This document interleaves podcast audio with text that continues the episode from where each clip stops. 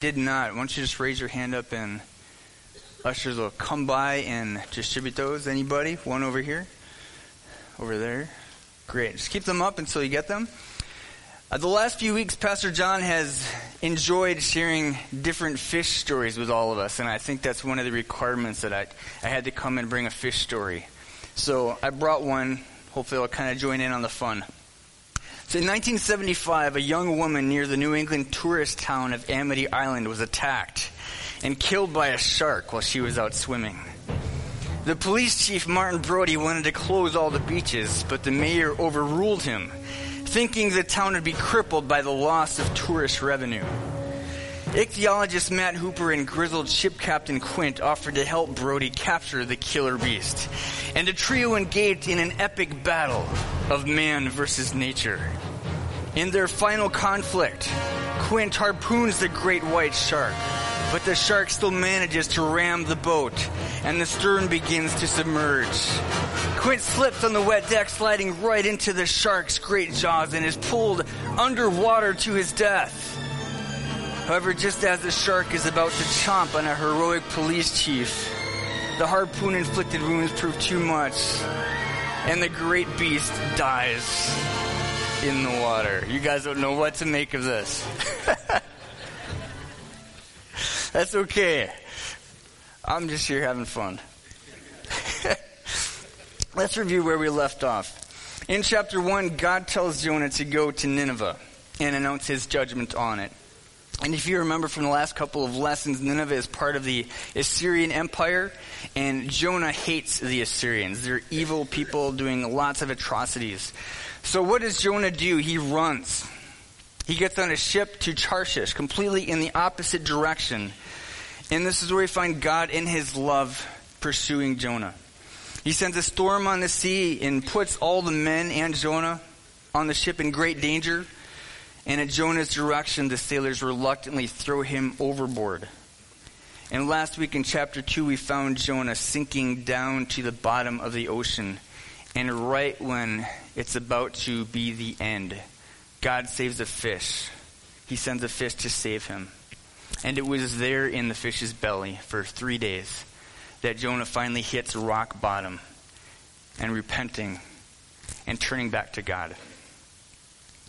And over the last few weeks, we've heard a number of you just share how much of an impact this series has had on you. And I wonder if it's because there's a little bit of Jonah in all of us. Maybe we've run from God, or maybe we're running right now. And maybe we're hitting some rocky times. Maybe we've hit rock bottom. And even in these moments, we can feel God's relentless love pursuing us right where we're at, calling us home. He's good, isn't he?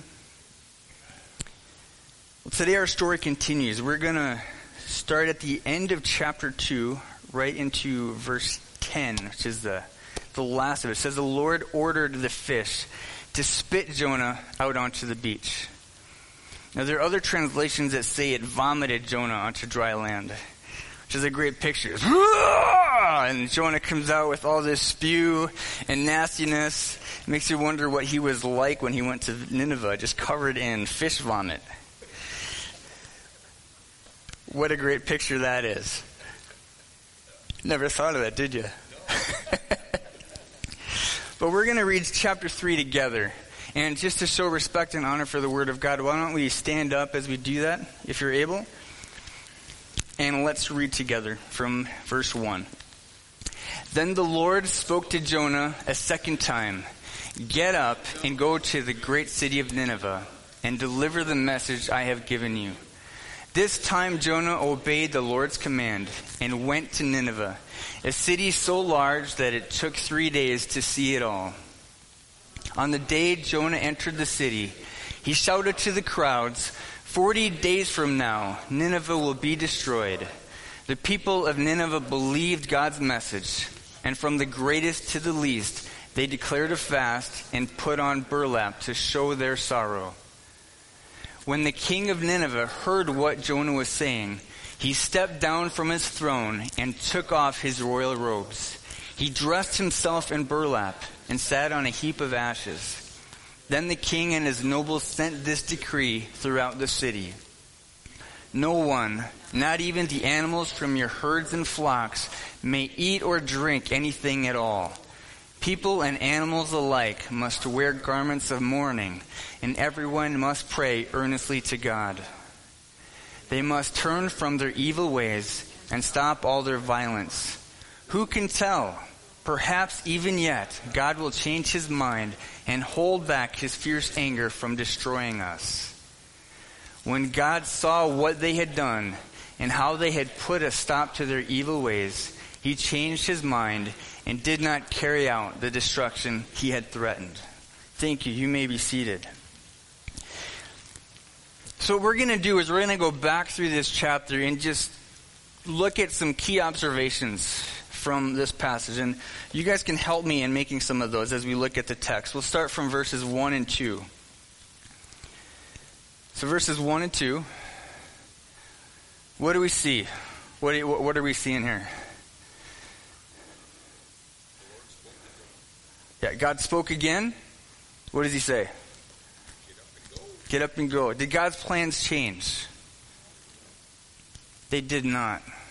They stayed the same. Even after all of this, God sends him. Jonah runs, he flees, he gets thrown over the edge, sucked up by a fish, vomited onto the land, and God's plans remain the same. Go to Nineveh and tell them this message.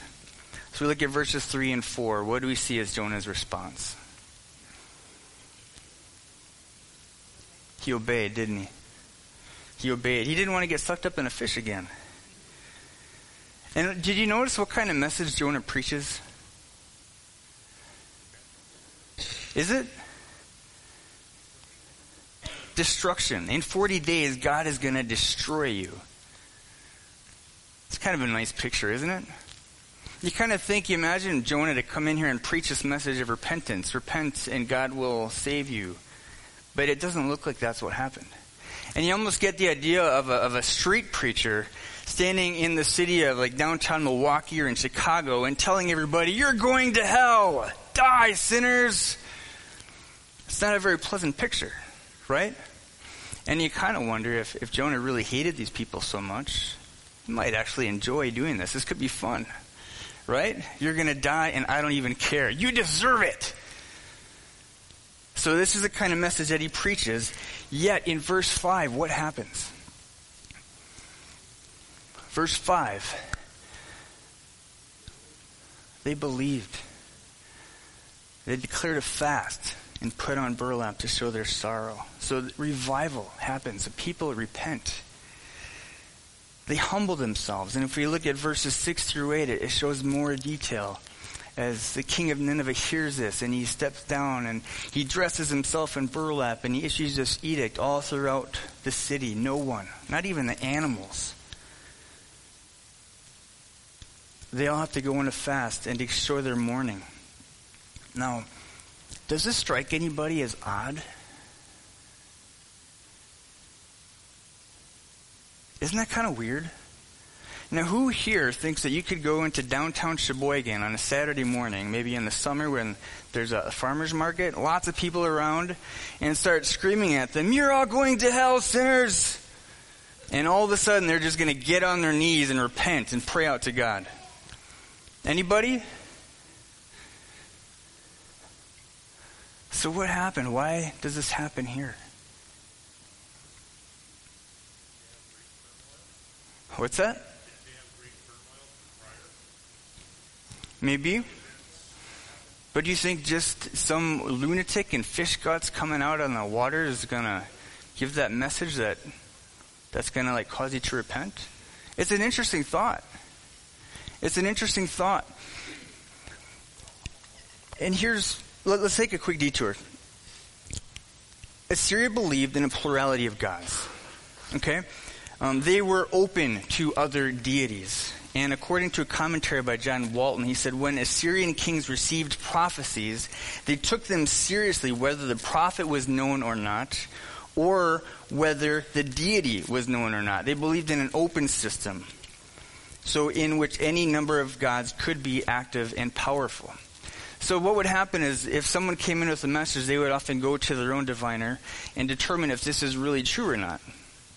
So this is probably what they did in Nineveh in this case. And what do you think probably happened?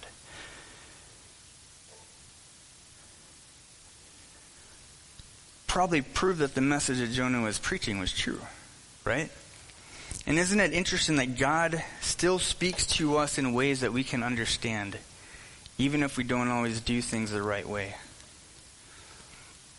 God often meets us where we're at. And so in verse 9, we see that Assyria repents.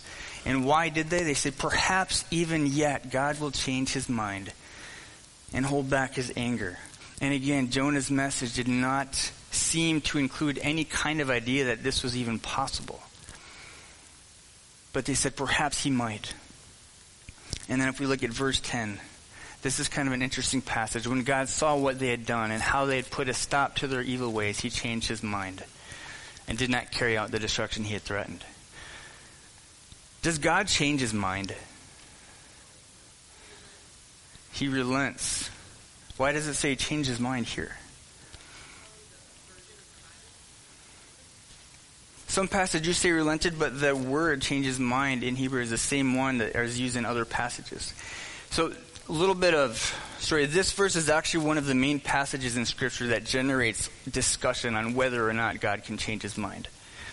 In the ancient Near East, and probably even in a lot of cultures today, the gods are believed to be kind of erratic, erratic, and, and they can be appeased through different rituals or different things that people do in order to soothe their wrath.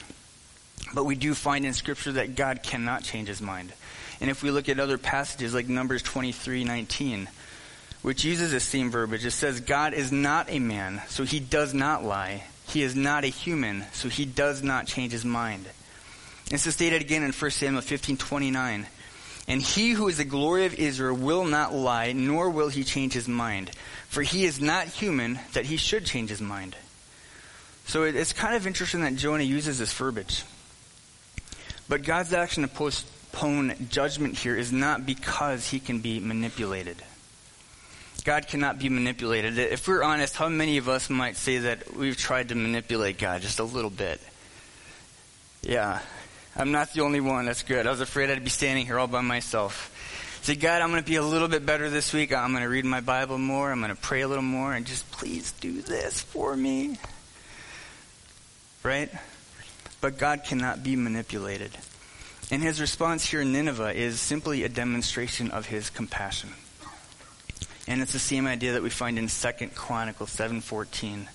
And a lot of us are familiar with this passage. It says, "If my people who are called by my name will humble themselves and pray and seek my face and turn from their wicked ways, I will hear from heaven and will forgive their sins and restore their land." God is a compassionate God. And when people repent, when they turn from their wickedness and turn to God, his natural response is to have mercy and show compassion. And we see that time and time again in the Bible. So, what can we take away from this, from this chapter? I've got a few points.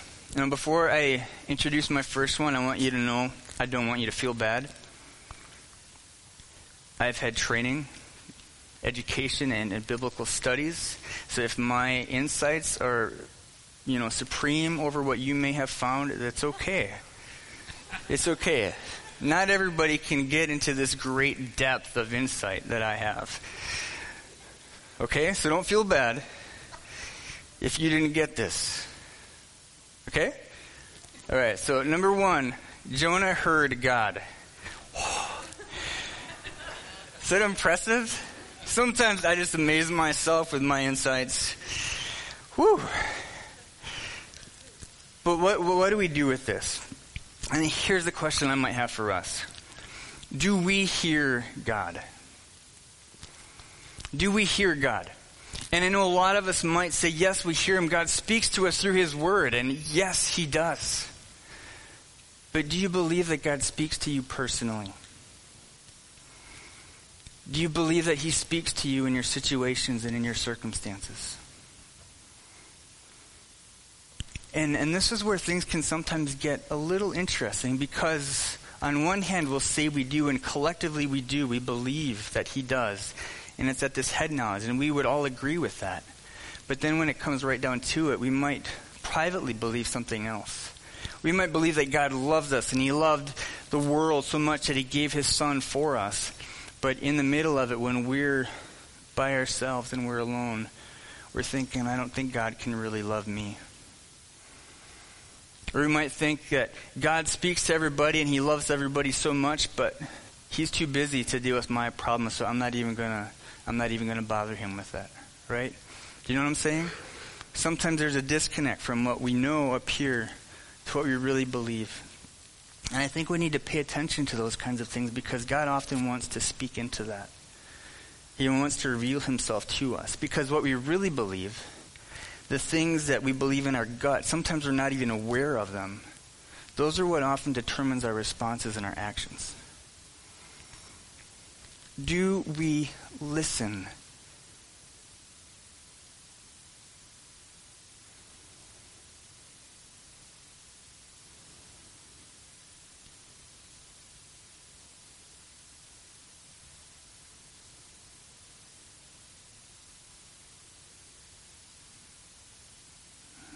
Do we listen for Jesus' voice? That was about 15 seconds worth of silence, and it was probably a little uncomfortable, wasn't it? Check out what Jesus said in John chapter 10. He says, My sheep listen to my voice. My sheep listen to my voice. I know them, and they follow me.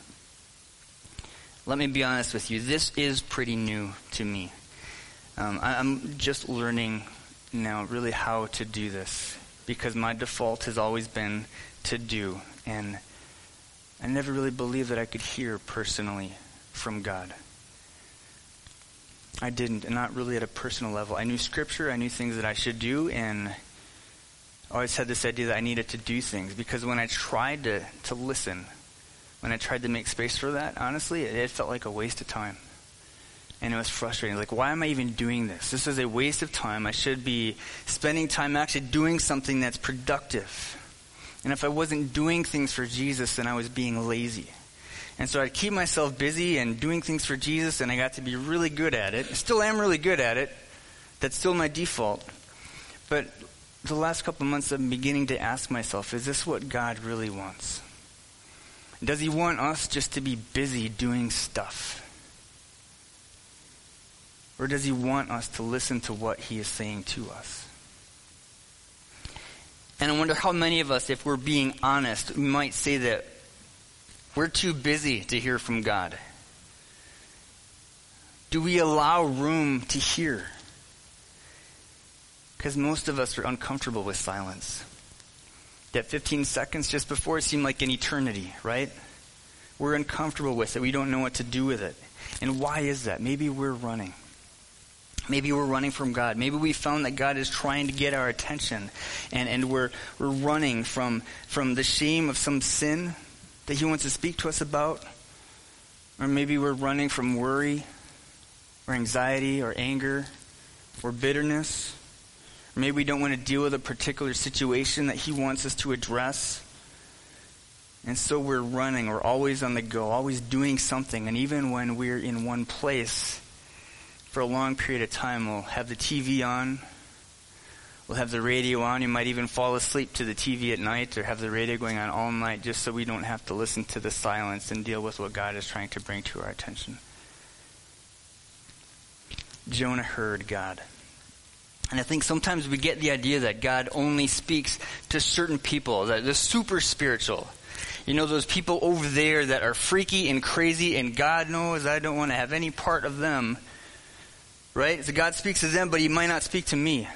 And we tend to think that the prophets are these super spiritual people that God clearly spoke to in an audible voice, or that he spoke to from a fiery bush, booming from this bush. But is that always the case? Let's take a look at Elijah in 1 Kings chapter 19. We read a story of God speaking to Elijah. And Elijah's hiding in a cave. And God says, Go out and stand before me on the mountain, the Lord told him. And as Elijah stood there, the Lord passed by, and a mighty windstorm hit the mountain. It was such a terrible blast that the rocks were torn loose, but the Lord was not in the wind. After the wind, there was an earthquake, but the Lord was not in the earthquake. And after the earthquake, there was a fire, but the Lord was not in the fire. And after the fire, there was the sound of a gentle whisper. And when Elijah heard it, he wrapped his face in his cloak and went out and stood at the entrance of the cave. And I wonder sometimes why this scripture is here. Maybe we're looking for God in all the wrong places. And maybe we're expecting him to be found with a booming, audible voice speaking to us from the sky.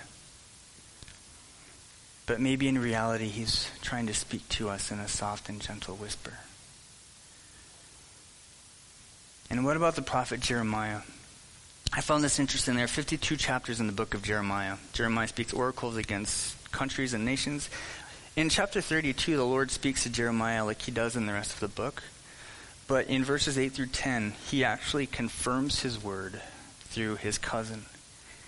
And so at the end of Jeremiah 8, uh, of verse 8 in chapter 32, Jeremiah, Jeremiah writes, Then I knew, then I knew that the message I had heard was from the Lord. Because God confirmed that through his cousin. And I just thought that was really interesting.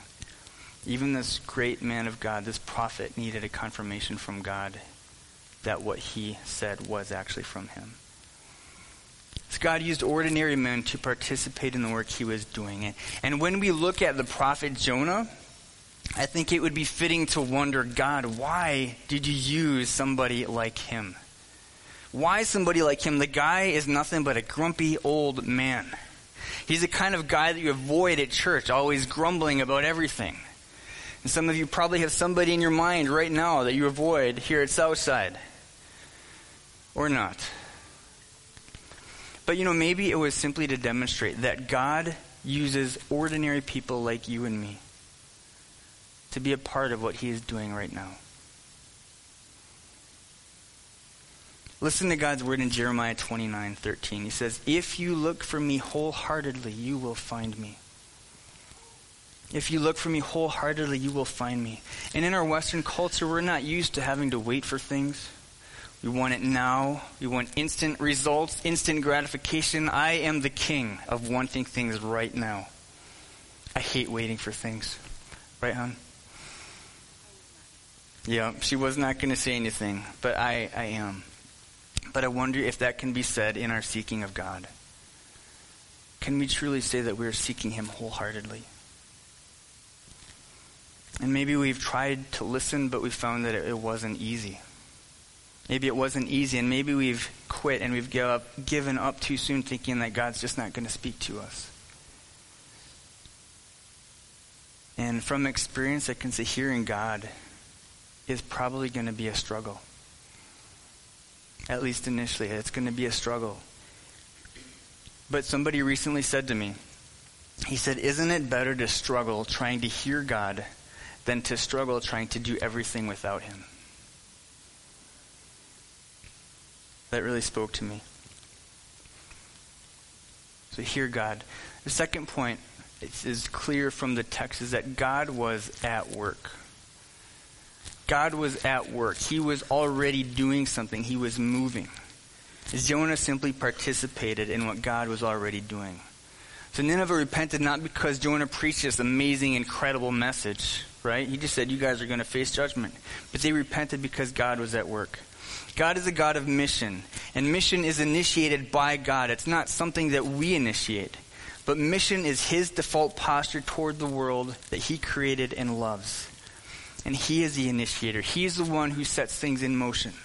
So the idea for us is that we don't do things for God, we do things with God. We do things with God. This is His mission, and He invites us to do things with Him. So our posture then is one of discerning where God is at work and then joining Him in it. We want to shift our posture from being decision makers to hearing and then doing what God is saying. And this is actually scriptural. Listen to the words of Jesus in John chapter 5. He says, I tell you the truth. The Son can do nothing by himself. He does only what he sees his Father doing. Whatever the Father does, the Son also does. Has anybody besides me ever struggled with this passage? Like I try to figure out, like, what does this mean? Like Jesus is going down, he's walking down a path to the city, and he sees some vision in the sky of God doing something and healing this blind man, and, and that's how he sees. But we find in Scripture that Jesus finds time to pray, and, and he's hearing from God. And in that time, he's discerning where God is at work, and he joins God in his mission. And I've found myself often getting way ahead of God or doing something that he has no part in whatsoever. And then I ask God to say, like, God, bless this thing that I'm doing. I'm doing it for you. Anybody here with me? But God has no part in it. And if I really want to be effective, I need to slow down and just listen. Because I want to discern where God is at work and actually let Him lead me. I do. Psalm 127 says, Unless the Lord builds a house, Unless the Lord builds a house, the work of the builders is wasted. So, the question for us is who is building the house we're working on? Is God building this house? So, as, as elders, one of the concerns that we have sometimes as we look at a congregation is, is we see that people are so busy they're so busy. They have no margin. And that just follows our culture, right? Everybody's busy and doing so much stuff. And sometimes, uh, like, it's hard because we're doing a lot of good things. We're doing a lot of good things, but are they necessarily God things? Is that what He wants? Is that what He wants? Because sometimes we get this idea that we are really super spiritual if we're really busy and we're godly if we're always doing something. And I think it's almost an area of pride where like someone will come up and say, Hey, how you doing? And say, Oh man, I'm busy. So busy, I'm tired. But, you know, God is working, He's doing stuff, and, you know, just kind of patting myself on the back. It becomes a badge of honor. And I am the chief of sinners in this. Trying to reset. Maybe I'm not alone. Because Christian busyness does not produce kingdom advancement. So, if we want to live a life on mission with God, we start by discerning where God is at work and then joining Him in what He is already doing. Discern where He's at work and then join Him. And lastly, this is important. The results are up to God. The results are up to God. Paul says in 1 Corinthians chapter 3, he says, Each of us did the work the Lord gave us. I planted the seed in your hearts and Apollos watered it, but it was God who made it grow. It's not important who does the planting or who does the watering. What's important is that God makes the seed grow. So notice the first part. Each of us did the work the Lord gave us. Who initiated that work? God did. God did. So Paul had a part, Apollos had a part. They were participating in what God was doing. But notice whose job it is to make it grow. It's God's. It's not our responsibility whether or not the work succeeds. God puts it on himself. He owns it. He owns it. And isn't that freeing? Isn't that freeing? So he might ask us to do something, but the results that come out of it, it it's not up to us. It's all God. It's all God. He owns it. And that is the gospel. That is the good news. It doesn't, now, this doesn't give us a license to be lazy. It doesn't allow us not to do our part. We're working with God, but the results are His.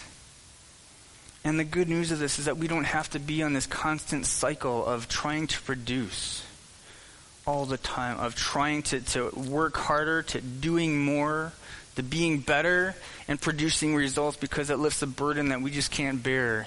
And eventually we get tired and worn out and we quit. And then we start to feel guilty again. So like, oh, I got to get back on this. I got to do this. So we try harder and we do more. We try to be better people. Work out our own sanctification, right? Not letting God do it, and we try to produce results, and then it gets tired, it's too much, and we quit. The results aren't up to us. God simply asks us to join Him where He is working. And this involves a posture of listening and discerning where He's at work, and then leaving the results up to Him.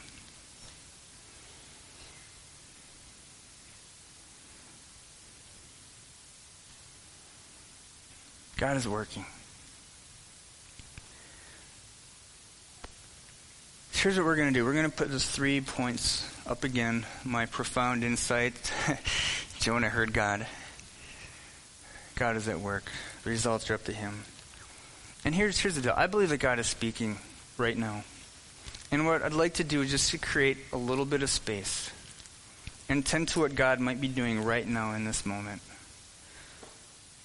So, as I've shared, I believe God has put his finger on something. He's brought up something in your life. He wants to bring it to your attention. And maybe, maybe, he's asking you to create some space this week so that he can speak into your situation.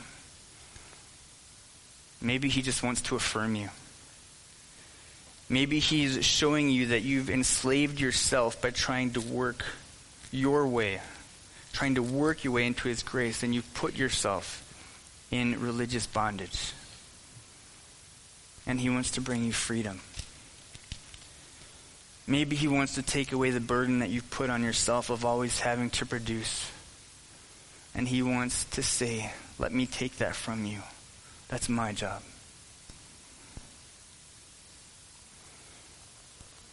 I believe God's offering an invitation to us today. What is He impressing on you right now? Where is this intersecting in your life right now? So, what we're going to do is we're going to take just a couple minutes and we're going to jot down a couple things that God might be bringing to our attention. And then our assignment this week is to create some space and allow God to speak into that. So you don't get to just leave here and not do anything. You have an assignment to do. So can we allow a couple minutes to do that? Right.